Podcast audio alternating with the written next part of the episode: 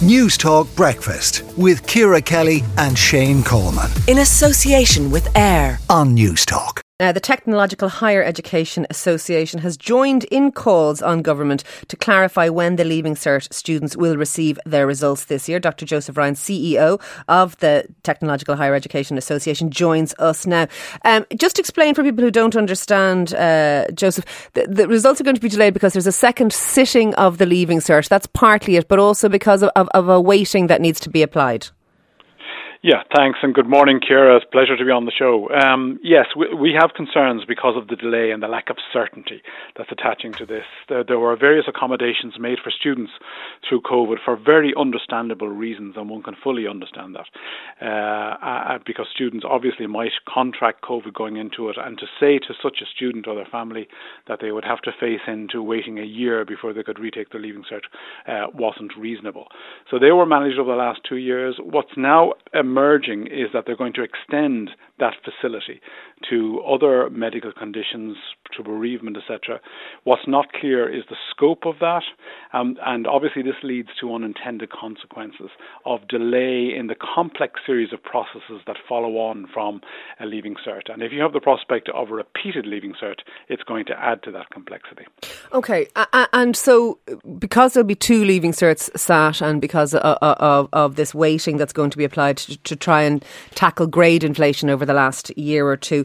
Um, do we have any sense? I mean, the Leaving Cert results usually come out sometime in August. How far forward do we think they're going to be pushed now? Well, this this is what we don't know, uh, and there have been meetings about it. We have been encouraging, and you know, all parties this have been encouraging the earliest certainty around this. But if this were to go, for instance, by a delay of two or three weeks, uh, it would have a very serious and detrimental effect on both the higher education institutions and also for students themselves uh, in quite a number of aspects, and not least trying to secure accommodation. Yeah. So, so, so it potentially could delay the start of college. Is is is it as serious as that? That that the date would have it to be pushed back? Is. Yeah, exactly, Ciara. Because at this time of year, colleges would normally have their plans in place. They, they, now, while the motivation we fully understand, we now don't. We're not in a position to make those plans. We don't know when this will happen. So, for instance, colleges have learned over the last decades the importance of orientation for new students, you know, and doing that in a very concentrated way. We don't know when that's going to happen. Uh, so, so this is a concern. It's particularly a concern for students themselves because, as you can imagine, returning years will be back and in college. The colleges will be up and running, and in within our sector, we don't have a borrowing framework. We don't have control of our own accommodation, so we can't reserve accommodation for first years.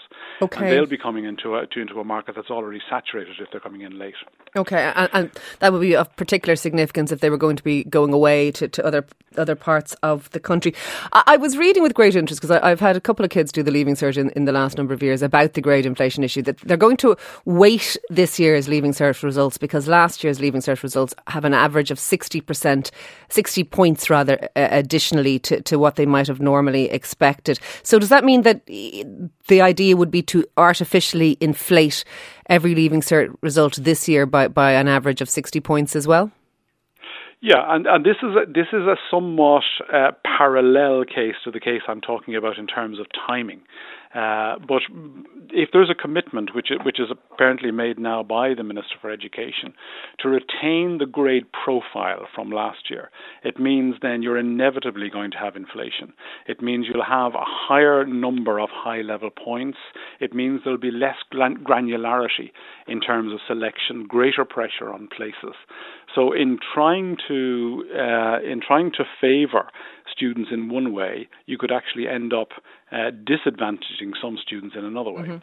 And, and do you, as somebody who's involved in third level education, do you have a concern about this grade inflation, that these kind of bloated leaving cert results uh, that perhaps don't reflect a student's ability and perhaps bounce them into the wrong courses? Yeah, I think everyone in higher education has a concern about this because you also have uh, issues around cross generational equity in this one, Ciara. Because if you look at the CAO in any year, you have about 85,000 people in the CAO, but quite a number of those are presenting with results from other years. And if you think about this as a currency, that their currency is relatively devalued compared to the currency from this year because it's okay. artificially inflated. Okay. Look, thank you very much for speaking to us this morning on all of that. Uh, that is Dr. Joseph Ryan, their CEO of the Technological Higher Education Association. Let us know if your kids are affected by it. Are you somebody who maybe has a child hoping to, you live in Dublin, but they're hoping to go to Galway or vice versa, and you don't, I suppose, have any expectation of uh, getting results at the normal time this year currently? Let us know. 53106 at a cost of 30 cent. Newstalk Breakfast with Ciara Kelly and Shane Coleman. In association with AIR. Weekday mornings at 7 on News.